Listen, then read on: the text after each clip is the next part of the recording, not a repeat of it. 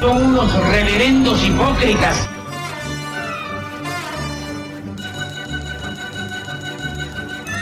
¿Por qué no suben a la tribuna a responderme si son tan hombrecitos? Tú te puedes reír, tú puedes decir lo que tú quieras, pero tú mientes.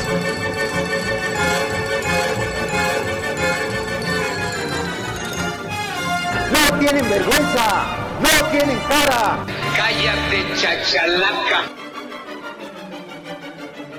Bienvenidos a Política Nacional. Disculpe si nuestras netas se le estrellan en la jeta. Y por favor, sea serio.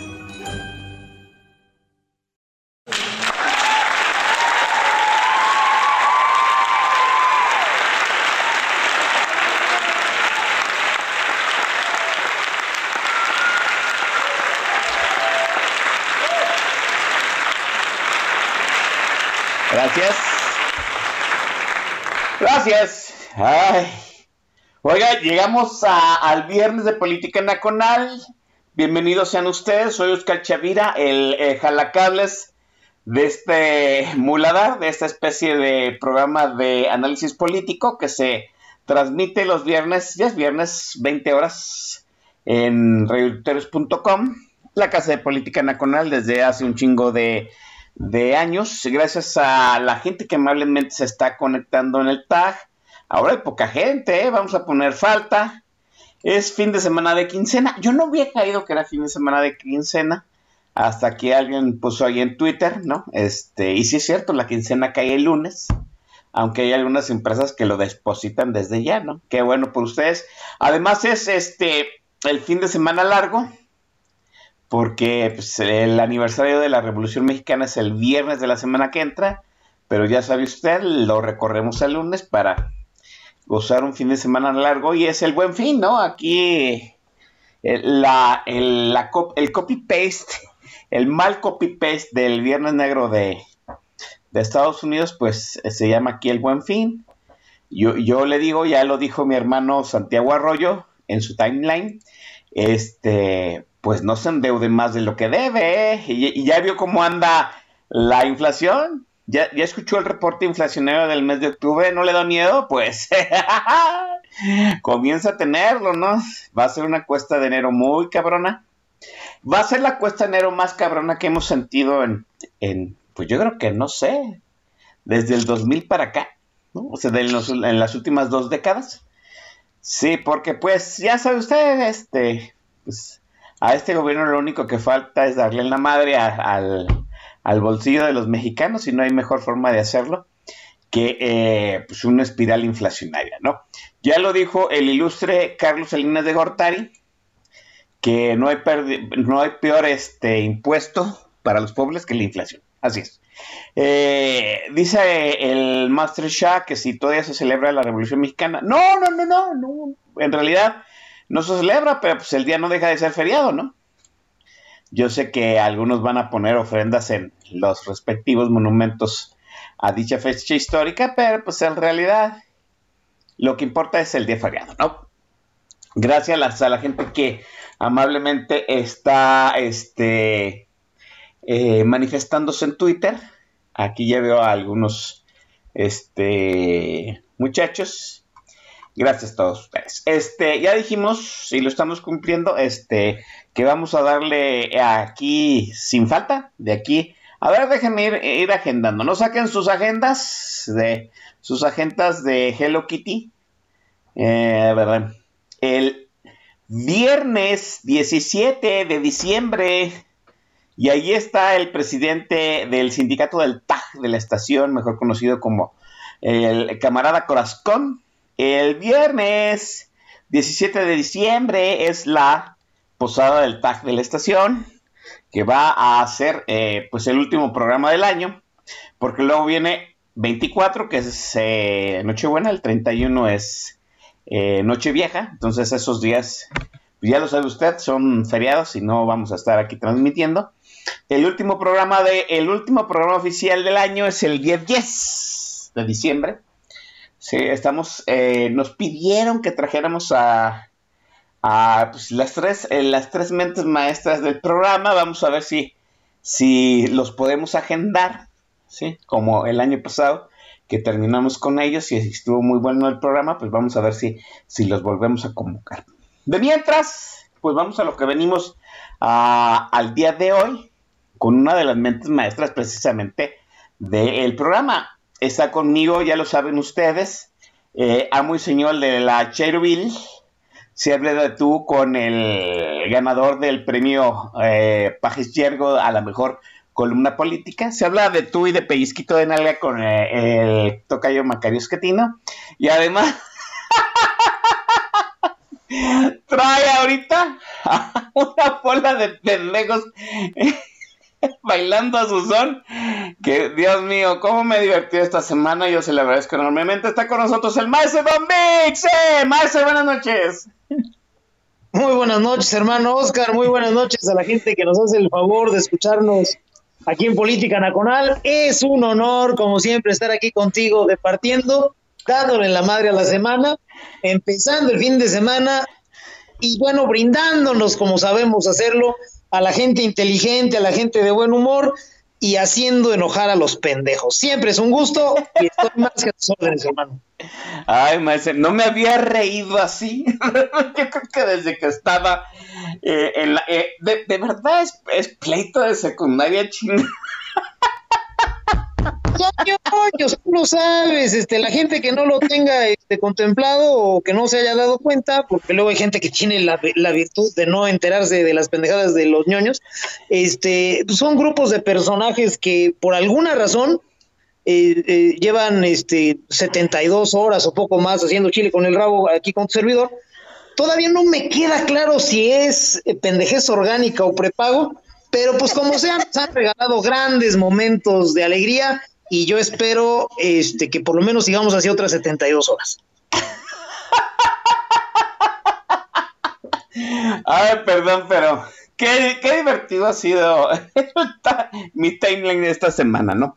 Yo les agradezco enormemente a todos los que direct, directo e indirectamente han participado de mis carcajadas esta semana porque ha sido muy divertido, ¿no? Es este se han incendiado pasiones por cosas muy eh, mucho muy de asunto de secundaria, ¿no? Debo decirlo. Ah, me voy enterando, yo no lo sabía, que ahora hay este, como grupitos de, de, tuiteros que se coordinan por otras redes sociales. Dije, ¿neta? Sí, o sea, como en la secundaria, así de mi grupito, mi, mi pandilla. bueno, está bien, está bien. Yo, yo respeto, como decía el Tuca Ferretti. Oiga, que por cierto, el Tuca Ferretti, ¿qué, ¿qué, se puede esperar del Tuca? No, ya sabemos cómo es, cómo es el Tuca, que anduvo diciendo que las viejas, que los mariconcitos, no, no, bueno, quédese, ¿verdad? Oiga, oiga, maese, usted y yo tenemos que hacer un pacto acerca de si el Atlas y el América llega a la final de esta de, este, de este torneo. Necesitamos hacer algo, Maese, porque esa final increíble no va a volver a suceder en nuestras vidas, Maese. No, bueno, yo creo que incluso los niños que hoy sean muy pequeñitos, me refiero a uno o dos años, si llega a suceder esa final, sí hay que ponerlos frente al televisor, porque ellos tampoco van, a pesar de tener una vida muy longeva, tampoco van a alcanzar a ver al Atlas otra vez en una final. Entonces sí hay que preparar, pues yo creo que muchas cosas, ¿no? Como un festejo. El América va a estar en la final, eso ya lo sabemos, eh, no hay discusión, ya nada más hay que ver este, los marcadores por los que va a, arrasar el equipo de Solari, pero sí existe la posibilidad de que el Atlas llegue a la final y entonces sí, bueno, ya están sucediendo cosas muy extrañas, el Cruz Azul ya fue campeón, ojo con eso, si el Atlas es campeón, entonces sí estamos ante una distopía y habría que decir que los mayas se equivocaron, no, no, Pactún no terminó en 2012, sino que teníamos por ahí algún disléxico y es en el 2021. Sí, así es, no, pues el Atlas fue, digo, el Cruz Azul fue campeón, el Atlas puede llegar a la final y hubo, este, una, mentes que yo creía maestras que ahorita están, pues, este, como si les hubieran hecho cal calzón chinos, ¿no? Sin, sin necesidad de hacerlo.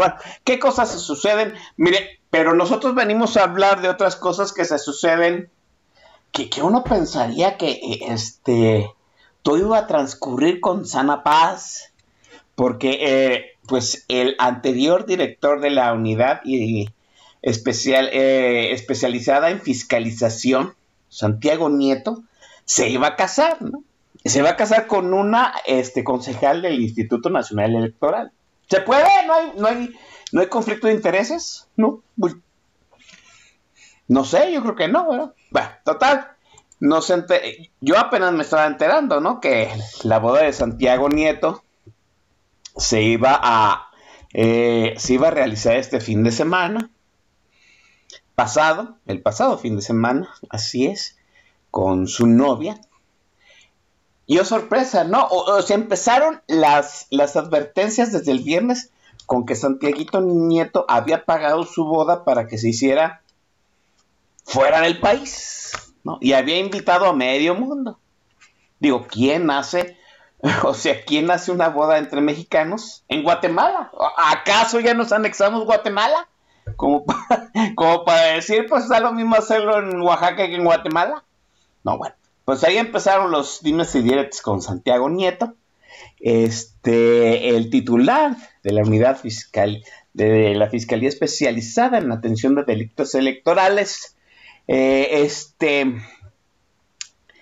Y luego sucedió otro argüende, ¿no? Que encontraron a una de las invitadas de Santiago Nieto con una maleta de dinero. Total, era, era 25 mil dólares, ¿no? Que es medio millón de pesos.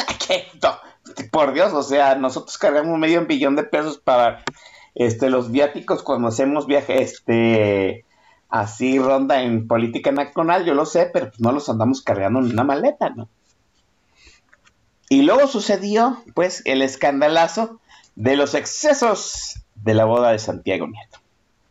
Y se vinieron las renuncias, ¿no? Primero renuncia la muchacha que traía la maleta de dinero, que es, que es una burócrata, una empleada del gobierno de la, de la Ciudad de México, y luego le renuncian a Santiago Nieto. No, así sin más, ¿no? El presidente ya el lunes indignadísimo.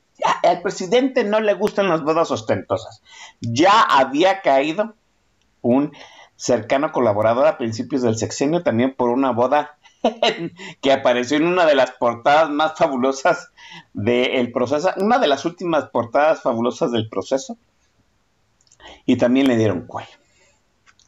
Pero, pues, e-, eso es lo que está, vamos, ese es el pleito de la FER, de la boda de Santiago Nieto, que se ve este, en medios, pero tras bambalinas hay un montón de cosas que hay que dilucidar, maese. ¿Qué demonios pasó en la boda de Santiago Nieto, maese?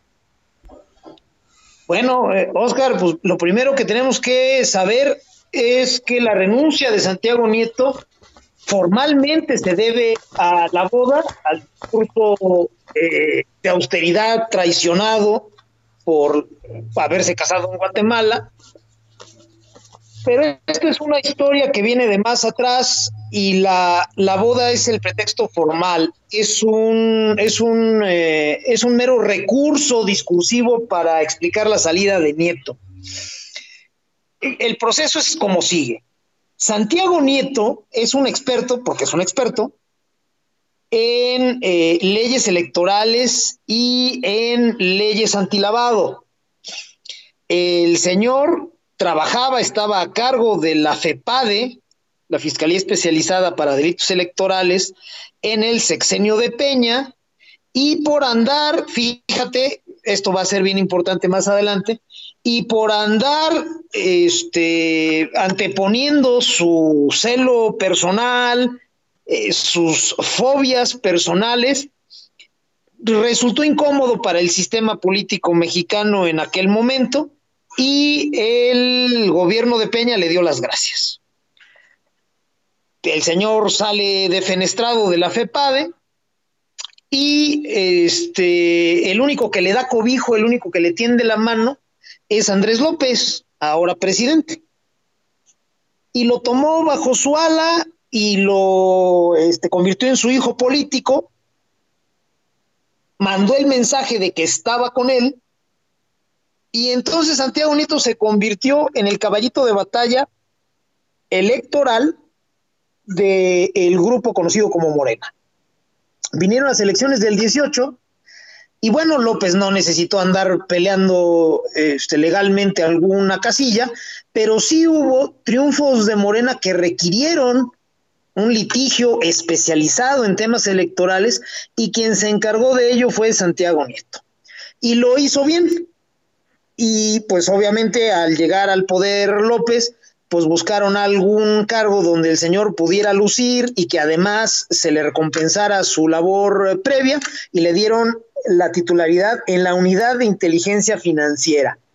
¿Qué es la unidad de inteligencia financiera? Es un órgano de la Secretaría de Hacienda, depende de la Secretaría de Hacienda, que se dedica a generar volumen de información eh, financiera precisamente para detectar posibles casos de lavado de dinero, investigarlos, encartar o descartar que efectivamente se trata de lavado de dinero y entonces alimentar con esa información a la ahora Fiscalía General de la República para que proceda en contra de los lavadores de dinero.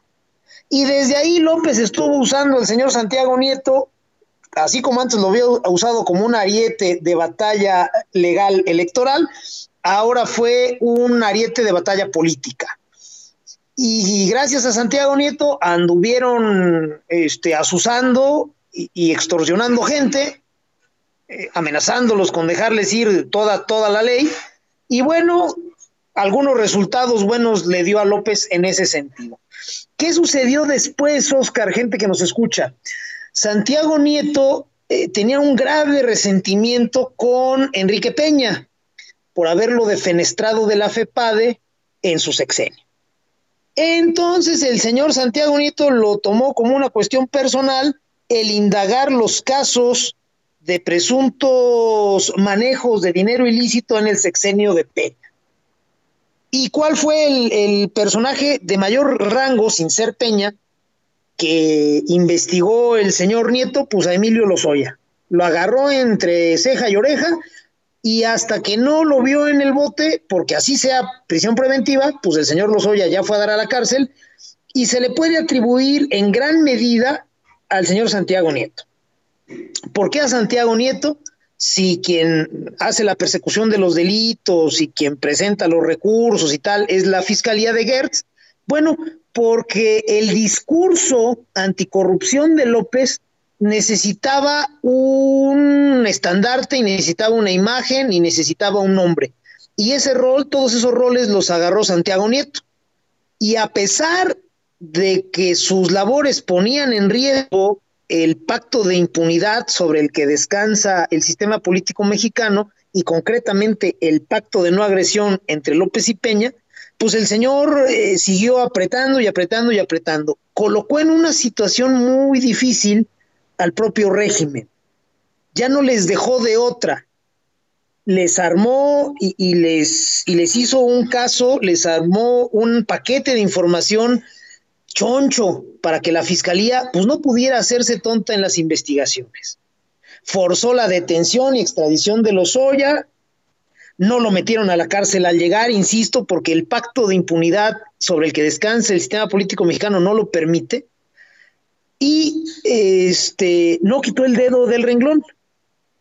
Se juntaron otro par de cosas muy desafortunadas para el señor Lozoya, como la foto de Lourdes Mendoza en el restaurante este de lujo, y bueno, el señor tuvo que ir a dar a la cárcel. Y eso mandó un mensaje espantoso para el sistema político mexicano. Tú sabes, Oscar, porque eres un estudioso de la política mexicana y muchas de las personas que nos escuchan también, para los que no, les comento rápidamente que desde Plutarco Elías Calles, el sistema político mexicano descansa sobre dos pilares. Uno es la rotación de grupos en los cargos.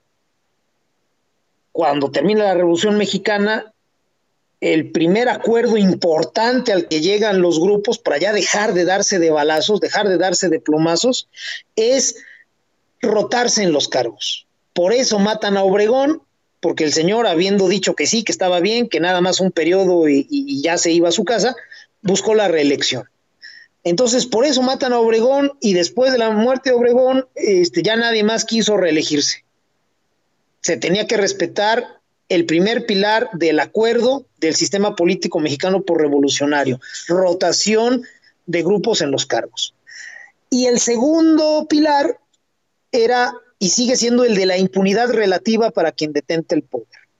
Los grupos que hicieron la revolución y los que la terminaron, pues eran gente de lo peorcito, vamos a decirlo suave, ¿no? Carranza era un ratero, que no le pedía nada a otro exgobernador de Coahuila, como es el señor Moreira. Y bueno, de todos los próceres de la revolución no haces uno más o menos decente. Entonces, pues lo que querían en el poder era pues poder robar, decidir, hacer, quitar, poner, y que no fueran a, a, tener que enfrentar a la justicia por eso. Y entonces el acuerdo incluye la impunidad relativa. Desde entonces en eso estamos y actualmente todavía estamos ahí. El señor Nieto, eh, en su celo personal, porque es una cuestión personal la que él tiene con Peña y con Lozoya, y obviamente acudiendo a las herramientas jurídicas, no le dejó de otra al sistema más que ponerse un plomazo en un pie metiendo a la cárcel a Lozoya aunque sea prisión preventiva, pero ya entró a la cárcel alguien de los que nunca debió de entrar según el sistema político mexicano. Y ahí se chingó la cosa. El señor Nieto pues ya no tenía amigos en el gobierno, de hecho nunca tuvo muchos.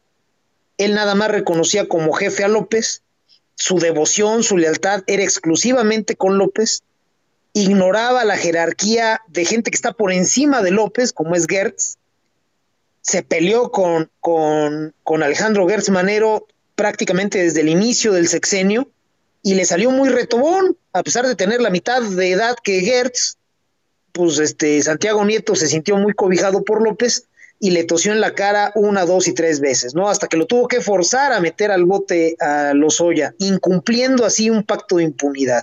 Recordemos que Alejandro Gertz es uno de los dueños de López, es un priista dinosaurico y bueno, él jamás se hubiera ocurrido pensar que iba a verse forzado a ir en contra de las reglas de un sistema que él admite, valida, necesita, pues por presiones de un güey al que le dobla la edad. Por eso se fue llenando de enemigos Nieto y la gota que derramó el vaso fue meter a los Oya a la cárcel.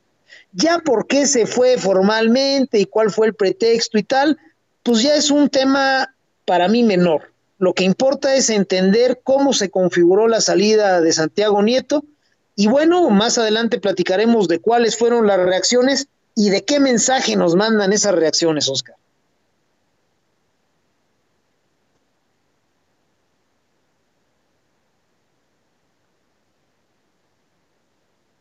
No sé si estarás por ahí, mi querido hermano Oscar, porque no te escucho. Bueno, a ver si ahorita nos escucha mi querido Oscar. Sí, aquí estoy, perdón. Estaba Mientras seguiré comentando que efectivamente el señor este, Santiago Nieto. Ah, ¿ya estás por aquí? Eso. Sí, ya estoy aquí, Mesa. Este, tenía el micro cerrado, perdón. Este, la boda es la, mera, la, boda es una mera excusa. Eh, Santiago Nieto ya debía bastante si le estaban buscando, pues, ¿cuál era la excusa correcta dentro de la narrativa de este régimen para que se fuera, Maese? La, la, la, la gran incógnita es que antes, previo a esa situación, hubo una maleta de dinero y que también ha derivado en un pleito entre, entre dos este, casas editoriales, ¿no? Pues sí, mira, eh, ¿qué sucede ya el día de los hechos? El señor Santiago Nieto decide casarse en Guatemala la, versión oficial señala que es por cuestiones de eh, seguridad. No está descabellado pensarlo, ¿no? El señor, dentro de su chamba, ha tenido y quizá también querido golpear a las organizaciones criminales. Y bueno, pues se puede entender que el señor se siente en riesgo al momento de casarse y de congregar a amigos y familia y pues saben que nos vamos a ir a Guatemala.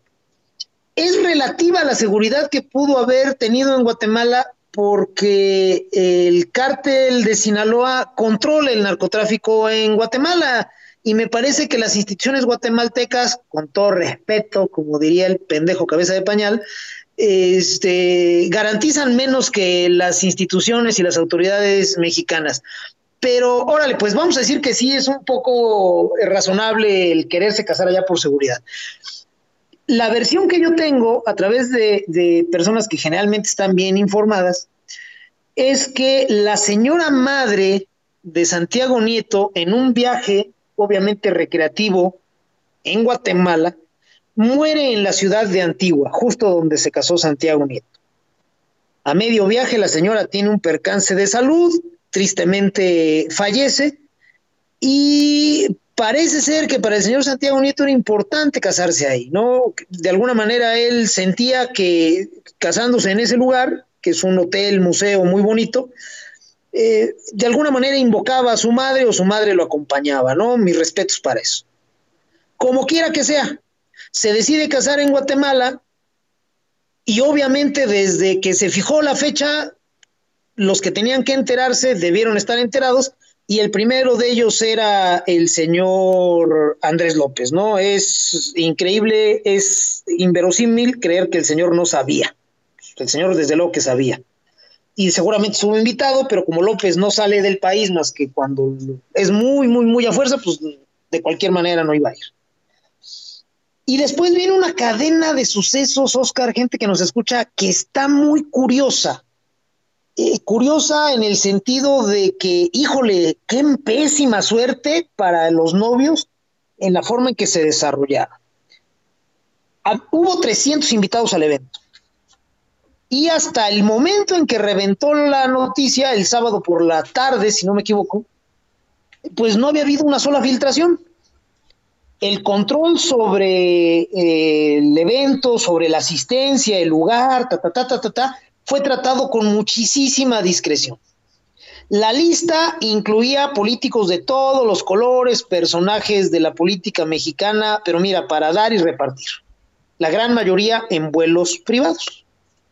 Y sin embargo, a pesar de tratarse de una mezcla súper heterogénea de, de invitados, no hubo una sola filtración. Entonces, ¿cuál era la idea? Pues yo creo que se suponía que nos íbamos a enterar del evento por las revistas del corazón en un determinado momento. Vaya, no se podía esconder la boda, pero sí se podía administrar la forma en que la íbamos a conocer. Así es, exacto, sí. O sea, no, no, no podías controlar que se conociera o no, pero sí podías controlar la forma en que iba a darse a conocer entre el pueblo bueno y administrar el discurso en torno a ella. Pero no pudieron. Y lo que, lo que sobrevino entonces, te digo, fue una cadena de eventos bien curiosos. Una invitada que llevaba 50 días al frente de la Secretaría de Turismo del gobierno de la Ciudad de México, decide viajar a la boda en el avión privado de un magnate de medios, el señor Eli Ortiz. Y de acuerdo a las versiones que surgen, declaran en el aeropuerto de Toluca, que es de donde salen, que lleva a la señorita 35 mil dolarucos en efectivo, y al llegar a Guatemala, según la versión del propio señor Ili Ortiz, la señorita declara que lleva dólares, pero se le olvida decir cuántos. Y entonces las autoridades dicen, la detienen para investigar de quién es esa lana. Finalmente eh, se aclara el origen del dinero, ah, bueno, pues no lo vuelva a hacer y la señora se fue, no, no pasó a mayores. Lo que sucedió aquí es un caso de narrativa. Más que los hechos, lo que importa es lo que se dice de los hechos, la, la narración que construyes a partir de ellos, Oscar. Entonces, viene un trascendido de parte de un periodista de la fuente financiera, Darío Celis, y avisa que sucedió, que detuvieron a la señora, que por querer meter 35 mil dólares en efectivo sin declarar, tu, tu, tu, tu, y después de que se arme el mitote en torno a ella, se revela que el evento al que iba era la boda de Santiago Nieto. Entonces el anuncio o el dar a conocer la boda de Santiago Nieto nace como noticia contaminada por un... Que, que podría ser constitutivo de delito en el área de especialidad del novio de Santiago Nieto, ¿no? Este lavado de dinero. Curioso, curioso, a la señorita que le encuentran supuestamente el dinero, la corren ipso facto la señora Claudia Sheinbaum, jefa de gobierno de la Ciudad de México, que siempre se toma con mucha calma los despidos, en esta ocasión procede de inmediato. Y no habían corrido un par de horas con la noticia cuando nos enteramos que ya la habían este. Es muy curioso, Oscar, gente que nos escucha, esta serie de eventos que parecieran este, pues ser parte de, un plan para contaminar la noticia de la boda de Santiago Nieto y entonces exacerbar los ánimos del pueblo bueno y, forzar que, los hechos terminaran en un despido. Sí, así es. Me parece que de algún modo había que jalar hebra, lo encontraron y sí, el resto ya fue como un efecto dominó. Muy, probablemente, este, si no se hubiera uno enterado por la maleta, ahorita todavía no nos estaríamos enterando ni de la boda, ni de los detalles de la boda, y, todo transcurriría de una forma muy tranquila, ¿no? Pero, pues permítaseme el sospechosismo, alguien quería enlodar de alguna forma y poner los reflectores sobre la boda y vamos a ver por qué, ¿no? porque la boda trae efectos, efectos a largo plazo en la administración de eh, el presidente López y sobre todo de este, este pacto de impunidad del primor. Recuérdese, aquí hay un dato importante que eh, la contrarreforma energética que este, está ahí pendiente en la Cámara de Diputados, para su discusión en comisiones primero y luego pasar al pleno, se trasladó, ¿no? Se trasladó, se agendó hasta febrero, mar, no, abril del año que entra para estudiarse. ¿Qué quiere decir? Pues que ahí está todavía pendiente lo que se asume la gran reforma que le va a dar de algún modo viabilidad este al proyecto transaccional del de, eh, presidente López. Vamos a dejar este segmento aquí. Oiga, maese, estamos hablando de relaciones tóxicas y hoy usted eh, planeó un playlist precisamente para esas relaciones tóxicas. Venga, maese, con el, pues el primer segmento de esta curaduría musical. Con todo gusto, hermano Oscar. Eh, estoy aquí buscando mi lista. Para la gente que nos escucha, pues sí, efectivamente, estamos hablando de, pleitos internos y de relaciones tóxicas al interior este, del poder del, gobierno federal. Y pues para gusto de todos ustedes, eh, armamos un mix de estupenda música y de estupendo este corte poético. La primera de las canciones son tres divas las que nos van a acompañar en esta ocasión. La primera de las canciones es un clásico. La canción corre a cargo de la inmensa, pero de veras inmensa, Lupita D'Alessio, la leona dormida, y todos nos ponemos de pie. Y la canción se llama Ese hombre, que es una cosa maravillosa. Espero que la disfruten y al término de ella regresamos aquí en Política Nacional, Oscar Chavira y el Don Bis. Son las 8 de la noche con 34 minutos, tiempo del centro de México.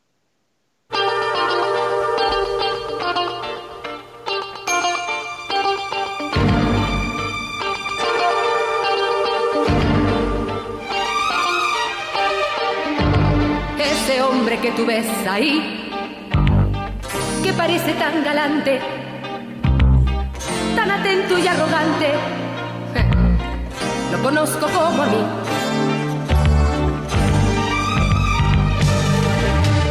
Ese hombre que tú ves ahí, que aparenta ser divino, tan afable y efusivo, solo sabe hacer sufrir es un gran necio,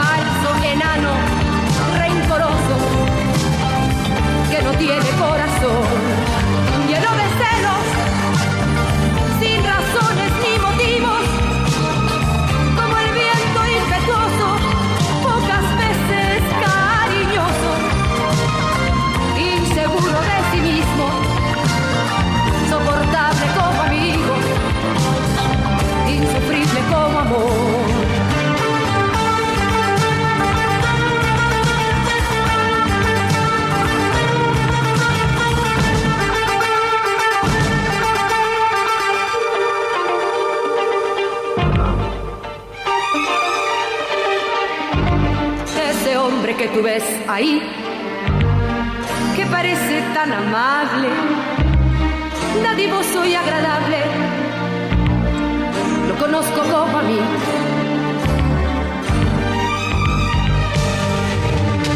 Ese hombre que tú ves ahí, que parece tan seguro de pisar bien por el mundo,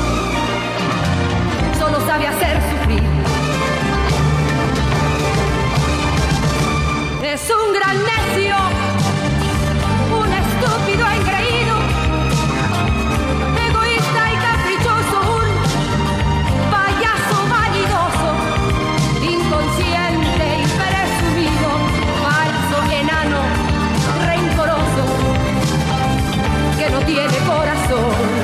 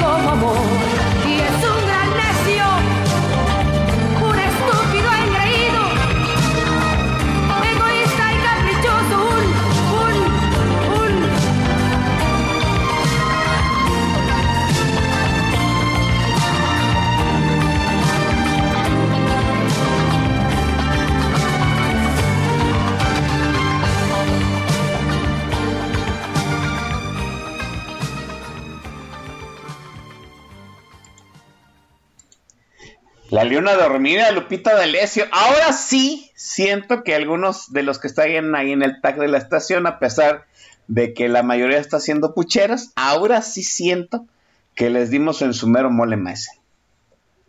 No, hombre, pero está clarísimo. Por ahí nos hacían el comentario de que esa canción estaba dedicada para el maestro Carlos Reynoso, jugador del América en esa época. Sí, efectivamente, es una canción para el maestro. Este tuvo una relación tormentosa y lo que le sigue con Lupita D'Alessio. Este, sus controversias las dirimían este, pues metiéndose de todo y después rompiéndose sus madres, literalmente. Entonces, sí, este, se alzaban la mano para utilizar los términos en boga y, y se, pon, se sacudían el polvo con singular alegría. Esas eran relaciones tóxicas. Entonces les voy a pedir a los que los dejan en visto 15 minutos en WhatsApp y de inmediato piensan en una este, relación tóxica, que por favor no mamen, que se, que se metan a investigar cómo era la relación de Lupita D'Alessio y el maestro Carlos Reynoso para que sepan lo que es una relación tóxica, porque sí, este, sus estándares están muy raros. Sí, y hay que recordar que cuando Doña la Leona Dormida llegó con el maestrazo y me, nos ponemos de pie, los americanistas nos ponemos de pie. Carlos Reynoso, sí, pues ya había salido de otra relación tóxica con este Jorge Vargas, que también pues, no, se las, no se las llevaba muy tranquilas, maestro. No, bueno, pues es que alguien eh, muy candoroso dirá, pobrecita Lupita, le tocaban todos golpeadores. No. Lupita le gustaban ese tipo de hombres, vamos a decirlo claramente, y Lupita no estaba manca, señores. Les ponía sus madrazos también. Entonces, sí, venía ya de una relación con el señor Jorge Vargas y después del maestro Reynoso se regaló a todo el América, a Enrique Quise, lo recuerdo, y después este señor Canesa, Julio Canesa me parece que se llamaba. Sí, ella manejaba puro a línea sudamericana y sí, con todos la relación era tóxica y todos este, les gustaba entrarle al ring con la leona dormida. Entonces, crímenes son del tiempo, como decía mi tía Cuquita. Eh, no los vamos a juzgar, simplemente vamos a decir que este, definían lo que era una relación tóxica. Así es, así. Sí, pues este, este hombre es un rolón. Hay que decirlo como es, ¿no? Eh, vamos a las menciones, Messi, porque ahora hay un chingo a pesar de que es quincena. Venga. Vámonos rapidísimo, Oscar. Saludos para mi querido amigo y artista El Mercenario, un gran tipo. Saludos para Ale Febre, aquí este paisano aquí de Querétaro, para Rodrigue, para B Barrera 30, para Pluvio Fifilia, para Eduardo Villazaña, mi querida Arbaraibar, para Ay Mister Bazán, un hombre libre y de buenas costumbres, para Norma Bernal, Giovanni Carrada, Yaya Marchena, para Yola, para Beto Badas, imagínese nada más usted, o no sé si será Badas, Beto, no sé, para mi querido león economista Arturo Herrera, para Don Cuco, para J. Bernardo Z, Carlos Gams, Conrad Querétaro, otro paisano, para mi querido Mefisto, un gran personaje, para Claudia Parada, Mike PB12, Marcel Esqueda, El Buen Corazón, GIF 01, Jorge Rom, de OC Global, allá hasta Guadalajara. Saludos para mi querida Iskra Arbizu, que ya dijo que si eh, por escuchar eh, Política Nacional alguien se molesta, ella con todo gusto le sube al volumen. Saludos. Saludos para Sánchez, para Lilian Lili y para mi querida Malucita 76.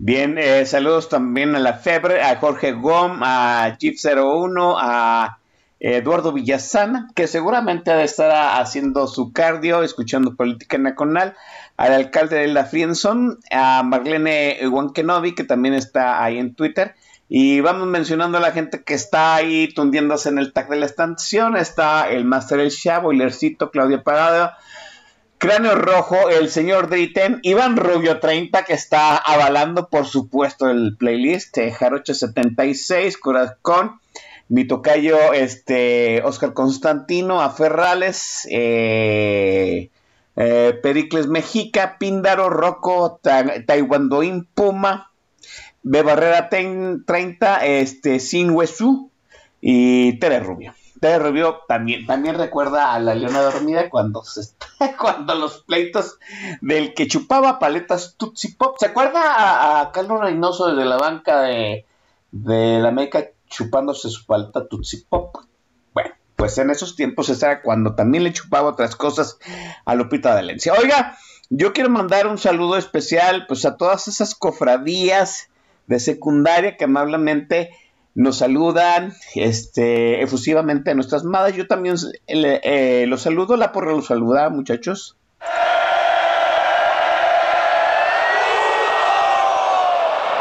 Con un coloroso saludo a todas las cofradías tuiteras que este, nos mandan saludar a nuestras madrecitas. Este, maestro, pues ya hablamos de la boda. ¿A alguien, yo sigo diciendo lo mismo, es, es mi teoría, sáquenme de ella, ¿no? Alguien quiso poner los reflectores en la boda. Alguien quiso enlodar la narrativa de la boda, lo consiguió y pues de entrada ya tenemos dos damnificados, ¿no? Santiago Nieto de entrada se quedó sin chamba, ¿no?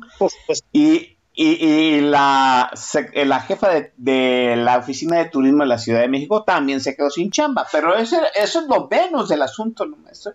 esa situación de, eh, de que Gers Manero haya metido la mano directamente en este asunto de la boda, y de que se haya forzado de alguna forma que los hoy estén en la cárcel, va a traer un efecto es, expansivo más grave, Mese.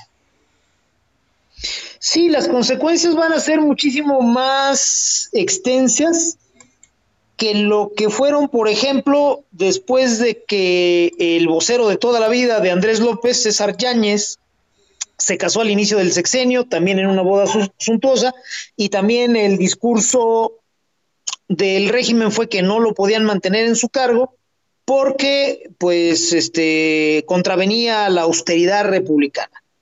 Entonces, el tema es el siguiente, en aquella ocasión el señor César Yáñez pues fue eh, eh, excluido del primer círculo presidencial, pero ahí sigue orbitando sigue operando para él, ya no en forma directa, ya no tiene ese derecho de picaporte y esa cercanía que siempre tuvo, porque eso le, le estorbó siempre a los bolivarianos que controlan Palacio Nacional, ¿no? La, la pésima musa, Featriz y toda su banda. Pero finalmente estábamos hablando de un vocero, que sí es un cargo importante, pero para él, no para la República. Ahora estamos hablando primero de un cargo que era el único que había dado resultados para el discurso de López, que es el combate a la corrupción, y el señor eh, Nieto, pues era el único técnicamente capaz y el único lo suficientemente necio o ingenuo para tratar de cumplir algo, ¿no? En gran medida, eh, el celo profesional de Nieto se debió a su afán de venganza en contra de Peña y de los Lozoya, pero al final del día cumplió con lo que se suponía que debía de hacer y nadie le explicó que eso no debía de suceder. Él se va y las repercusiones ya las estamos viendo. La misma noche en que él presenta su renuncia, se anuncia como su reemplazo el señor Pablo Gómez. Pablo Gómez ganó notoriedad en México por ser una suerte de mensajero entre los líderes del movimiento estudiantil del 68 que fueron encarcelados con el movimiento que quedaba en las calles. Al señor Pablo Gómez lo encierran junto con los líderes del 68 y él sale antes que ellos. Entonces, eh, a través de las visitas a los presos, se convierte en una suerte de correo entre los liderazgos que estaban encerrados y los cuadros y algunos liderazgos que quedaban en las calles del movimiento del 68. Y de ahí el señor brincó a venderse como líder del 68 cuando nunca lo fue. El señor es economista marxista, no sabe ni sumar. Él es bueno para hablar y para agarrar pose y nada más. Colocarlo en el cargo que tenía Santiago Nieto, que podrá tener los defectos que usted quiera, pero técnicamente era impecable, manda un mensaje atroz para la República. Lo que se está diciendo al nombrar como sustituto a Pablo Gómez a cargo de la Unidad de Inteligencia Financiera, imagínate nada más de la Secretaría de Hacienda, es que todos aquellos que se sentían incómodos con Santiago Nieto, todos aquellos que temieron lo peor cuando vieron que preventiva y todo, pero le aplicaron prisión a Emilio Lozoya, se queden tranquilos a partir de, del nombramiento de Pablo Gómez, el mensaje es, señores, se acabó cualquier eh, vendetta, se acabó cualquier esfuerzo por hacer funcionar a la unidad de inteligencia financiera. La vamos a atrofiar. Está sucediendo lo mismo con la, la unidad de inteligencia financiera que sucedió con la Comisión Nacional de Derechos Humanos. La señora que está ahí a cargo, pues también llega ahí como una cuota a lo que se conoce como izquierda en México, eh, debido al trabajo, activismo de la mamá de la señora que cobra como comisionada, la señora eh, Rosario Ibarra de Piedra, y la hija no sirve para nada, para nada es para nada. Y haberla colocado ahí fue con la intención de atrofiar y dejar inoperante a la Comisión Nacional de Derechos Humanos. Ya lo consiguieron. Ya en México la Comisión Nacional de Derechos Humanos no sirve para nada. Ahora van por la unidad de inteligencia financiera. ¿Por qué? Simple y sencillamente porque el señor Santiago Nieto o no entendió o le valió madre que debía de respetar el pacto de impunidad, que no debía forzar las cosas. Y el señor no le importó y se llevó entre las patas el pacto entre Peña y López, la autoridad de Alejandro Gertz, la, el riesgo de forzar una respuesta más violenta desde el sistema para no permitir el, eh, la prisión de Lozoya. Entonces, pues sí, arriesgó muchas cosas y por eso se tuvo que ir. ¿Qué vamos a ver entonces ahora? Pues eh, el señor Nieto no creo que tenga un apuro mayor, sí tiene un tema por ahí de seguridad, que yo supongo el régimen tendrá que hacerse cargo de él, no puedes poner a alguien a perseguir y a desarticular redes de lavado de dinero, entre las cuales estén las del crimen organizado, y después de buenas a primeras despedirlo y quitarle toda protección. Yo quiero pensar que no son tan hijos de puta como para hacerlo, entonces alguna guardia y algún recurso deberán de asignarle al señor Santiago Nieto para que no tema una reacción violenta de los cárteles. Entonces yo no creo que tenga mayor problema. El problema es para México. El problema es para lo que se conoce como cuarta transformación. El mensaje que se está enviando también es que los grupos de poder tienen de su perra al güey que cobra como presidente. Ya lo sabíamos, lo hemos dicho muchas veces aquí en Política Nacional, que López no gobierna, que es una mojiganga que está ahí para poner eh, las mejillas a la hora de las cachetadas, mientras los grupos de poder que fueron marginados a mediados de los 80, pues se sirven con la cuchara grande. Sin embargo, es escandalosamente claro a partir del despido de Nieto. Nieto era el hijo político de López.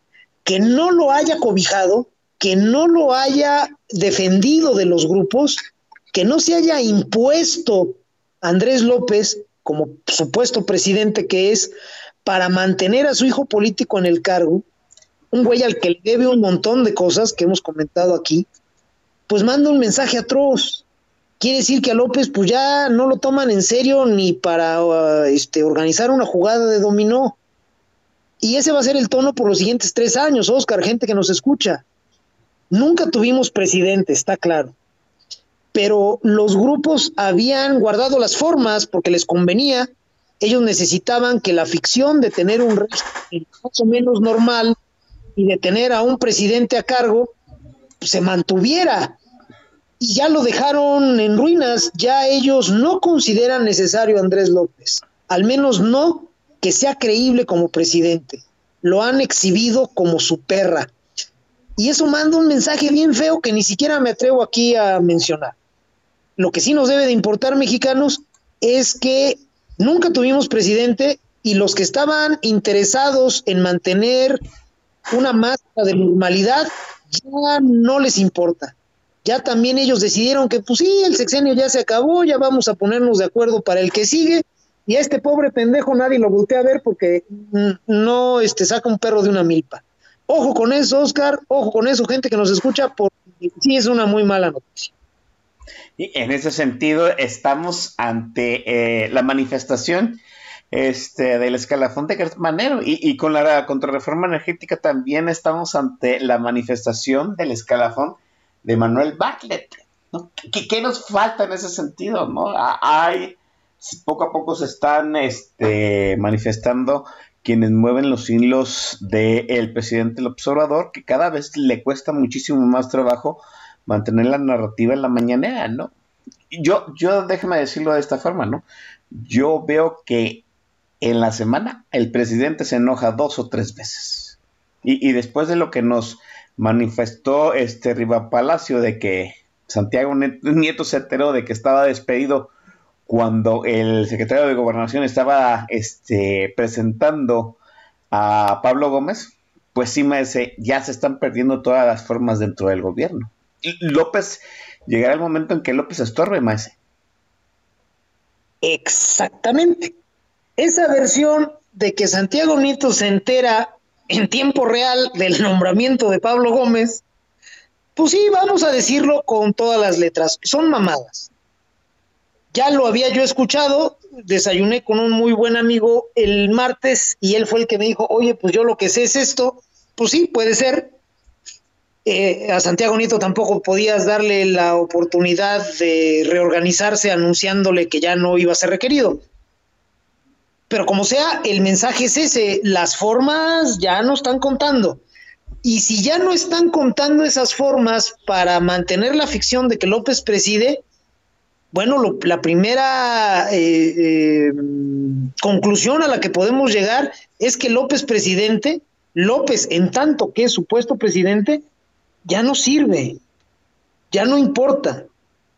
Y eso coloca las, todas las instituciones de México en un riesgo grave. No nada más por sí mismo, esa circunstancia, sino porque está sucediendo a tres años de que entregue el poder, a la justa mitad de su mandato. Quiere decir que falta un chingo de tiempo de aquí a que los grupos puedan validar, ojo, su acuerdo a través de las urnas. Los grupos de poder en México, Oscar, tú lo sabes, gente que nos escucha, si no lo sabe aquí se va a enterar, siempre están acordando, siempre están negociando, siempre están viendo de qué manera van a ajustar sus intereses. Las elecciones son importantes porque ahí es donde los grupos de poder obtienen legitimidad para sus acuerdos, a través de las elecciones, a través del voto. Si hoy día los grupos están jaloneando, enseñándose los dientes, incluso tendiéndose la mano para organizar un nuevo acuerdo de cara al futuro, no lo van a poder eh, legitimar en las urnas sino hasta mediados del 24. Y eso es muchísimo tiempo. Así es. Si los acuerdos a los que lleguen estos grupos son de urgente resolución, de urgentes efectos, y si llegan, como parece ser, a esos acuerdos en algún momento entre hoy y el último día del año que entra, para ponerlo muy, muy lejos, quiere decir que esos acuerdos, al poner en marcha, pues no van a tener legitimidad, o al menos no la van a tener vía urnas. ¿Cómo se va a legitimar ese nuevo acuerdo si están tan lejos las elecciones? Puede haber muchas formas, muy jodidas todas, porque esto es una democracia. Entonces, cualquier forma de buscar validar el acuerdo que no sean las elecciones es perder para México. Ojo con eso, porque sí, el panorama está grave en ese sentido. Oscar. Eh, y la posición puso más grave también el, el, acuerdo en el 2024. Pues qué decirlo, ¿no? Puro cuesta arriba chingado. Puras relaciones tóxicas que simple y sencillamente, pues, eh, se les, vamos, se acabaron los acuerdos de la última relación tóxica que era con López Obrador y falta mucho para validar la siguiente relación tóxica, ¿no? Mientras, Maese, vamos le dando la segunda entrega de su playlist. Con todo gusto, hermano Oscar. Seguimos con estas canciones muy bien hechas, poéticas, auténtica poesía con música, que aluden a pleitos internos y a relaciones tóxicas. Vamos con un clásico que yo sé que todos se saben, por favor. No sé si en una boda, no sé a las 3 de la mañana, obviamente, ya cuando todos andan hasta la madre, o no sé si en una cantina de mala muerte, o simplemente eh, en la, la almohada, mordiendo la almohada. También es una eh, bañando en lágrimas la almohada y mordiéndola, pero la han escuchado y la han cantado con gusto. Se presenta en política nacional una gigante, la inmensa Paquita, la del barrio. Un saludo hasta Alto Lucero, Veracruz. Y la canción se llama Rato de dos patas.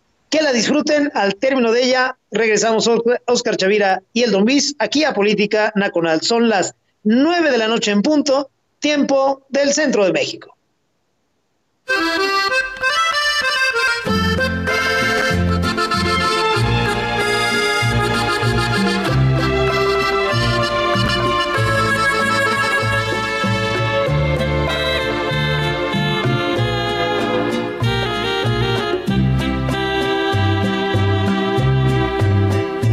Rata inmunda, animal rastrero, escoria de la vida, adefesio mal hecho.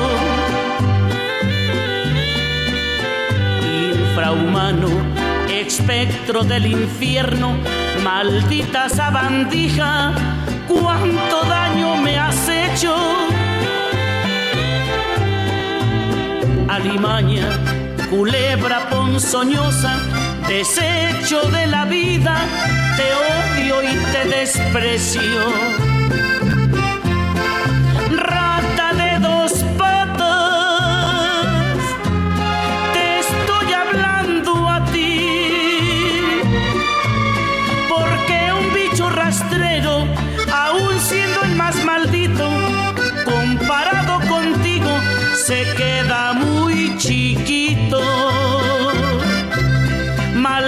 Sanguijuela, maldita cucaracha, que infectas donde picas, que hieres y que matas. Alimaña, culebra ponzoñosa, desecho de la vida, te odio y te desprecio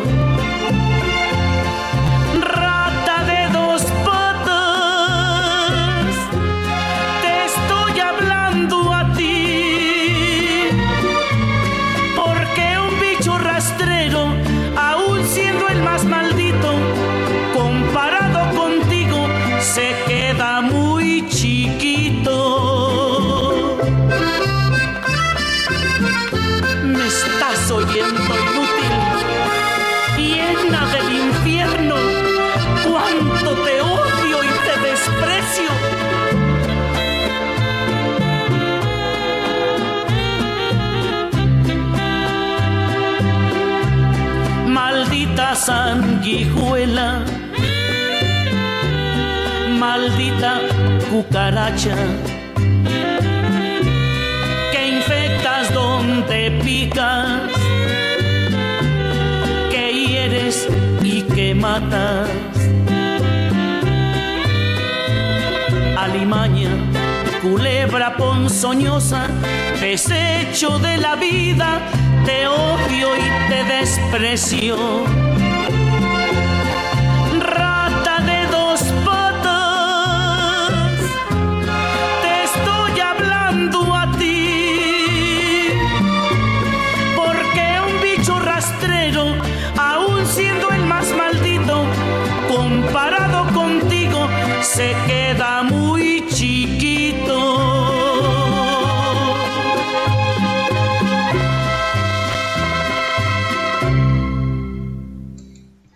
mire usted, ahorita que estábamos en el backstage, estaba preguntando el maestro Don Vix si acaso ya habíamos puesto Paquita la del barrio, ¿no? Y yo, no, digo, no, porque no recuerdo haber sentido esta náusea durante un programa eh, eh, en, algún momento anterior, ¿no?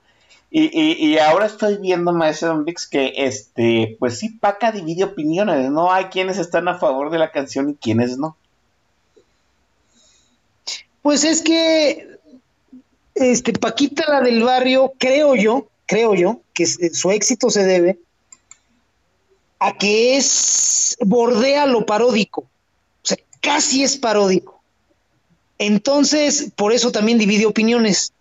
Hay a quien le parece chocante, porque dice, güey, este, y, y, hay a quien dice, no, no, espérate, güey, o sea, es que esto es casi en serio, casi en serio. Entonces yo creo que por eso es la fascinación que todos deberíamos de sentir por Vaquita, porque sí es casi paródico, bordea la parodia sin llegar a ella, ¿no? Sin aterrizar en ella. Eh, creo yo que ese es su, este, su gran talento, Oscar. Bueno, pues ahí está. No, no cualquiera comulga con las, con las canciones de Paquita. A mí déjeme decirle que la voz de Paca no me parece tan este despreciable, pero los arreglos no, gracias. No, los arreglos que le hacen a, Paquita del barrio, no más, no menos, puedo tragar. Gus Rep aprueba, este, el máster del Shah sorprendentemente avala. No los entiendo, ¿no? Bueno, este, y no, Cráneo Rojo está a punto de cambiarle de estación, yo no sé a dónde, porque pues, en realidad creo que somos los únicos que estamos en eh, radio por internet en vivo en viernes por la noche cuando deberíamos estar en el viernes sexual, pero pues esos ya fueron otros tiempos que ya fueron, ¿no? Maese, pues mientras este se avala otro pacto tóxico de los este de la gente que maneja el sistema político mexicano, y que pues cada vez el presidente López Obrador vale menos mediática, política y este eh, y con influencia, ¿no? Eh, lo cierto es que Lozoya sigue en la cárcel. Ahí, ahí, ahí está en la cárcel, este, y de alguna forma no ha de estar muy contento por haber pisado este, el, el reclusorio. E, esas fotos que, es, que sacó esta mujer en esta cenita que se echaron en uno de los restaurantes más lujosos en la Ciudad de México ha tenido un efecto devastador en esos acuerdos este, no escritos del sistema político mexicano.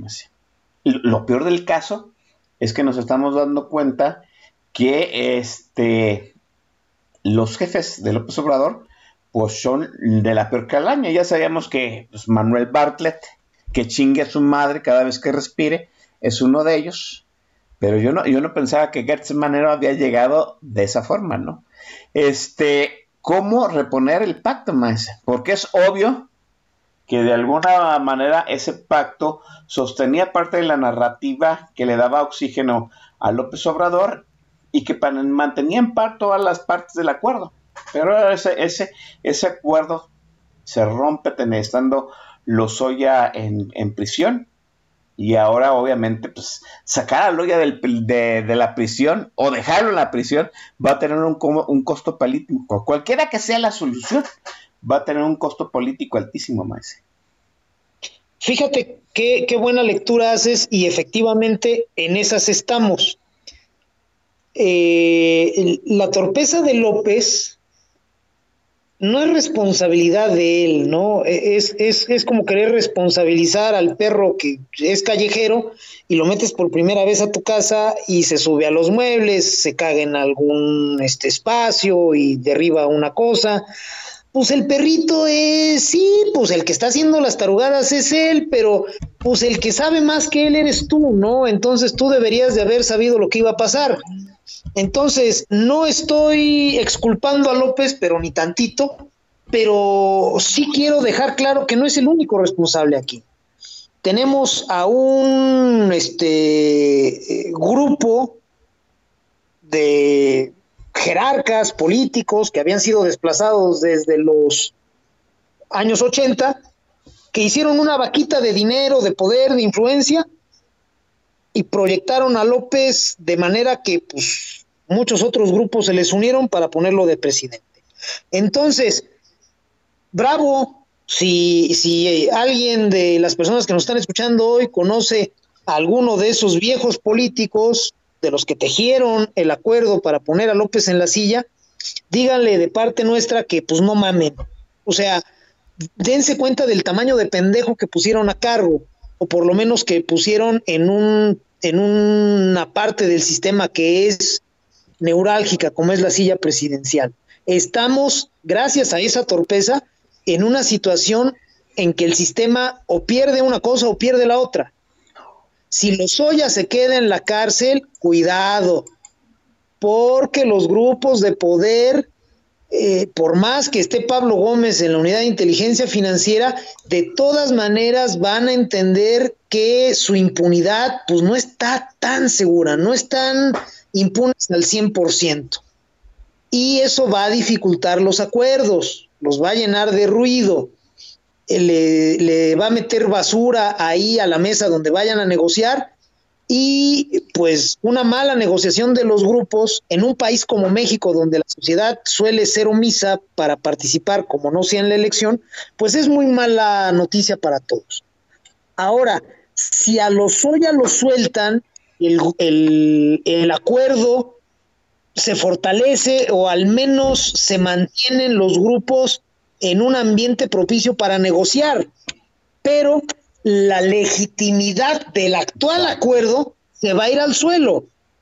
Estamos en una situación de perder, perder, y lo has visto y expresado en forma precisa, Oscar. Gente que nos escucha.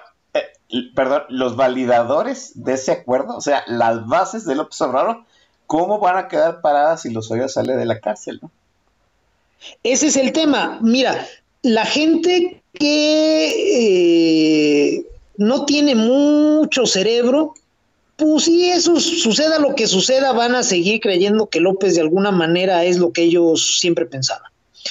Pero, aunque eh, nos guste pensar que es así, no son la mayoría de quienes votaron por López.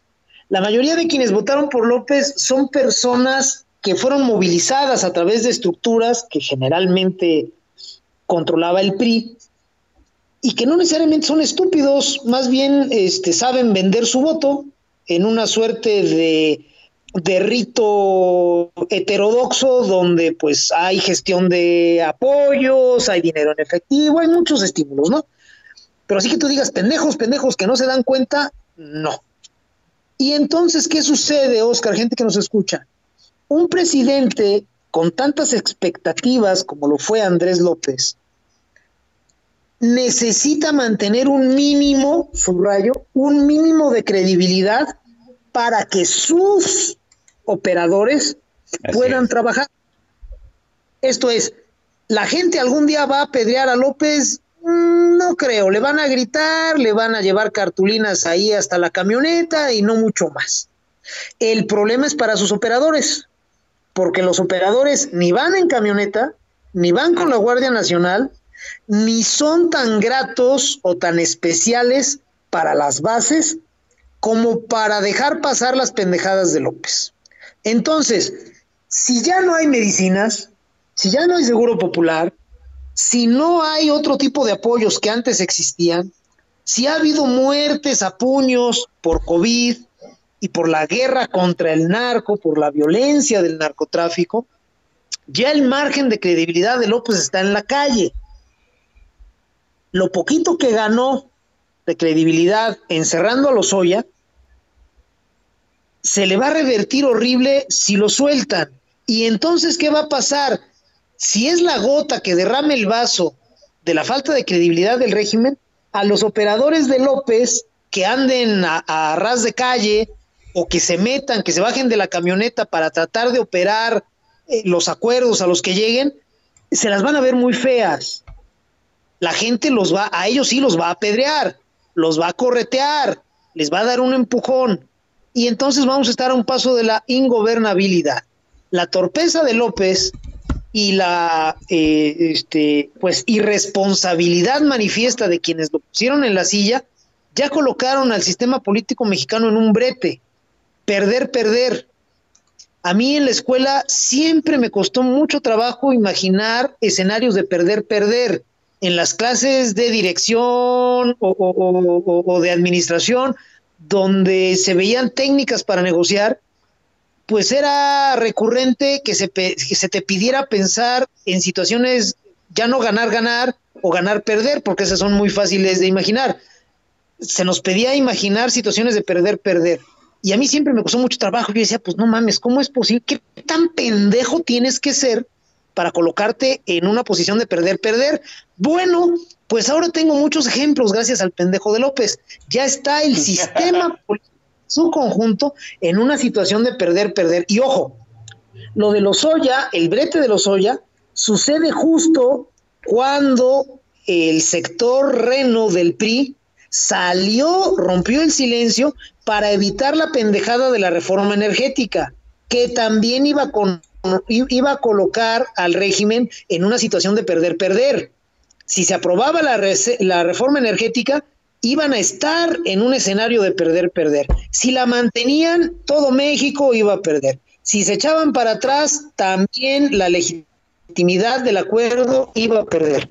Lo salvaron por muy poquito. Manlio Fabio, Dulce María, este, Pedro Joaquín Coswell y, Octavio Chávez le sacaron las castañas del fuego junto con los legisladores del PRI López. Ah, bueno, pues ese animal no acaban de sacarlo de una cuando ya se fue a meter de cuernos en otra. Por eso ya no le están haciendo mucho caso los grupos, por eso le corrieron a su Golden Boy y Santiago Nieto, y por eso estamos en una situación en la que el régimen no va a tener prácticamente ningún margen para eh, mantenerse legítimo de aquí hasta las elecciones del 24.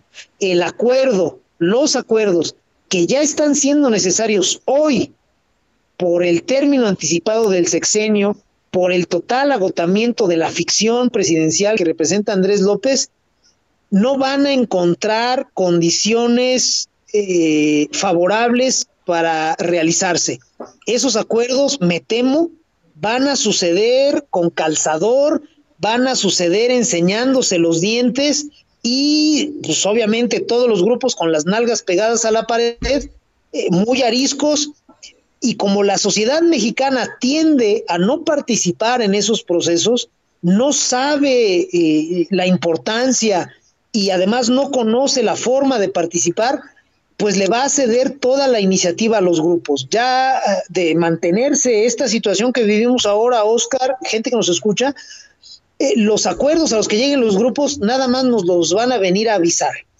Y como no van a ser validados, legitimados por el voto, porque tienen que suceder antes, porque falta mucho tiempo para la elección, su aplicación va a ser dolorosa, nos va a costar mucho todos. Entonces, pues váyanle tanteando el agua a los tamales, nuevamente citando a mi tía Coquita. ¡Ay, güey! Pues no nos queda más que ir al refil y a la siguiente canción del maestro del Venga, maestro. Vámonos con todo gusto, mi querido hermano este, Oscar. Eh, vamos a terminar, o casi terminar, la selección musical de esta noche con una cosa chulísima. La, nueva ola de canciones tóxicas, si ustedes se dieron cuenta, pues pusimos rolas de Lupita Dale Recio, que era más bien setentera, eh, finales de los setentas, principios de los ochentas. Después pusimos a Paquita, que era más bien noventerona. Paquita, bueno, yo la conozco a mediados de los noventas y yo creo que estuvo durísimo hasta hace unos 15 años. Y ahora vamos a cerrar con, con quien fue la heredera discursiva de Lupita y de Paquita la del barrio. Me estoy refiriendo desde luego, y usted lo sabe, a la gran señora Jenny Rivera, en paz descanse, con su gran clásico, una canción que la gente escucha y no puede evitar mover los pies, las piernas y más arriba. La canción se llama De Contrabando cuando son las 9 con 18 minutos tiempo del centro de México. Esperamos que la disfruten y al término regresamos Oscar Chavira y el Don Bis a Política Nacional. ¿Sabes? Disculpa el atrevimiento, pero es que me gustas mucho desde hace tiempo. Sí, yo sé que no eres libre, pero podemos ser discretos, vernos de vez en cuando, de contrabando. Te prometo discreción ante la gente, soy capaz hasta de actuar indiferente si me hablan de ti.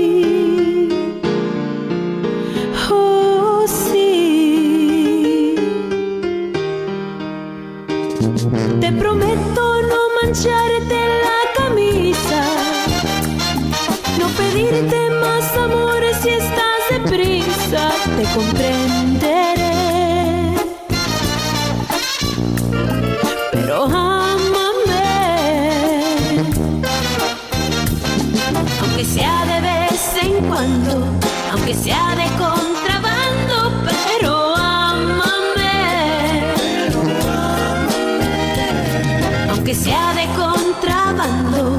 Aunque sea de vez en cuando, pero ámame.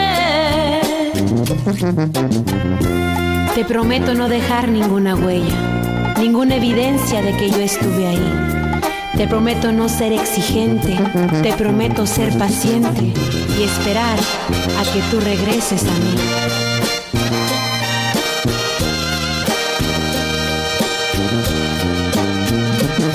Con paciencia esperaré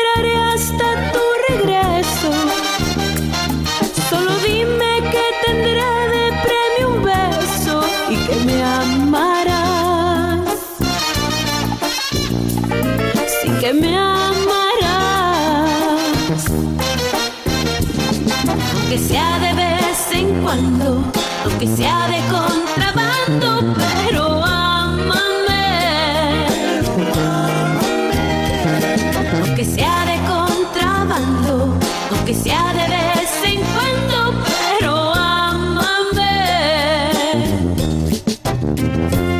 que soy muy atrevida al ofrecerte una relación de contrabando, pero me gustas tanto que me conformo con verte de vez en cuando. Aunque sea de contrabando, aunque sea de vez en cuando, pero amame.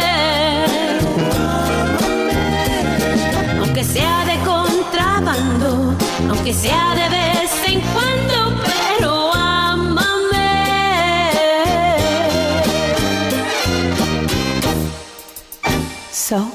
¿qué dices? Bien, pues esa fue este. Su Jenny Rivera. Ahora sí siento, maese, al menos aquí a su servidor, que sí lo está castigando más fuerte que el COVID, maese. Sorry. No, no sé. Lupita D'Alessio pasa, pero Paquita y Jenny Rivera sí, como que necesito, no sé, un. Un saldiuvas para que. para que asiente bien esa situación. Pues sí, hay que decirlo, este eh, Jenny Rivera, de alguna forma, ojo, este es como Chico Che en los ochentas. Em, Chico Che en los ochentas eh, normalizó ciertas cosas, este, altoso, para decirlo claramente, a través de rimas muy afortunadas. Eh, Jenny Rivera también lo hizo en esta, en el nuevo, en el nuevo milenio y más concretamente en la, en, a finales de la primera década de este siglo y, y mediados de la segunda. Yo sé que causa polémica, hay mucha gente que dice, no mames, qué canciones tan guarras, que, ok, bueno, pero al final del día, Jenny Rivera no está inventando nada, ¿eh, amigos? Nomás está siendo una narradora de su tiempo. Entonces, este, pues tampoco nos molestemos tanto. Si tú dijeras, oye, yo nunca había oído eso que está diciendo Jenny Rivera, a ver, súbele de qué se trata, pues entendería, ¿no? Pero resulta que las referencias luego, luego las cachamos. Entonces, pues no, no, no seamos este, injustos, ¿no? Ella nomás está contando o estaba contando las cosas que veía suceder. Entonces, quizá pues, sí. Es como el croupier maese, nomás canta lo que le da la baraja. Exacto, eres un poeta, Oscar, de verdad. Gracias, maese.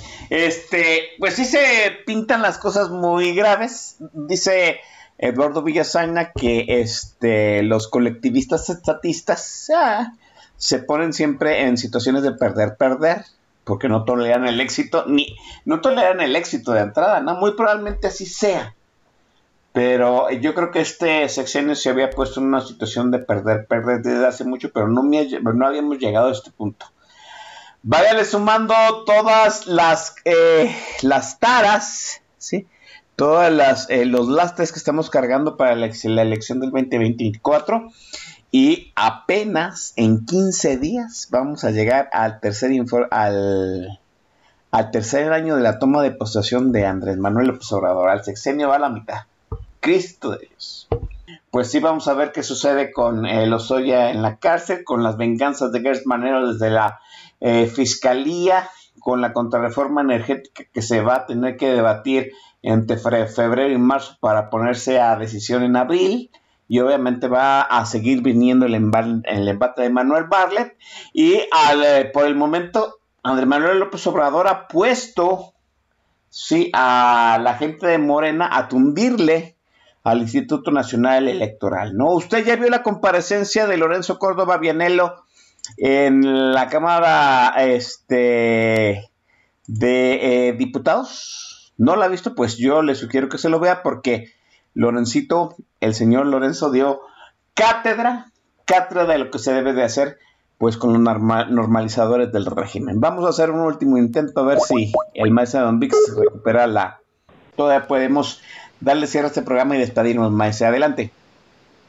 Con todo gusto, hermano Oscar, pues agradecerte a ti, como siempre, la invitación y la oportunidad agradecer a la gente que nos ha hecho favor de escucharnos en esta ocasión aquí en Política Nacional, en Radio Tuiteros. De verdad, gracias, lo he disfrutado mucho. Por favor, mexicanos, eh, vamos a participar más en el discurso público. vamos a enderezar un discurso propio y original en positivo, partiendo de lo local, para incidir en los acuerdos que se están desarrollando en este momento. Mientras ustedes y yo estamos hablando, los grupos están tratando de ponerse de acuerdo. Vamos a entrar a la discusión con un discurso en positivo, diciendo lo que sí queremos para que nos tomen en cuenta y lo más importante, para que los acuerdos tengan legitimidad. Si no tienen legitimidad los acuerdos a los que vamos a llegar en los siguientes 12 meses, las cosas se van a poner muy, pero muy feas hasta el 24 y quizá después. Vamos a trabajar, mexicanos, esa es mi invitación. Gracias por escucharnos y de verdad, muy buena noche. Nos estaremos escuchando la semana que entra, ya lo dije. Eh, descansen, bájenle dos rayitas al estrés. Abur.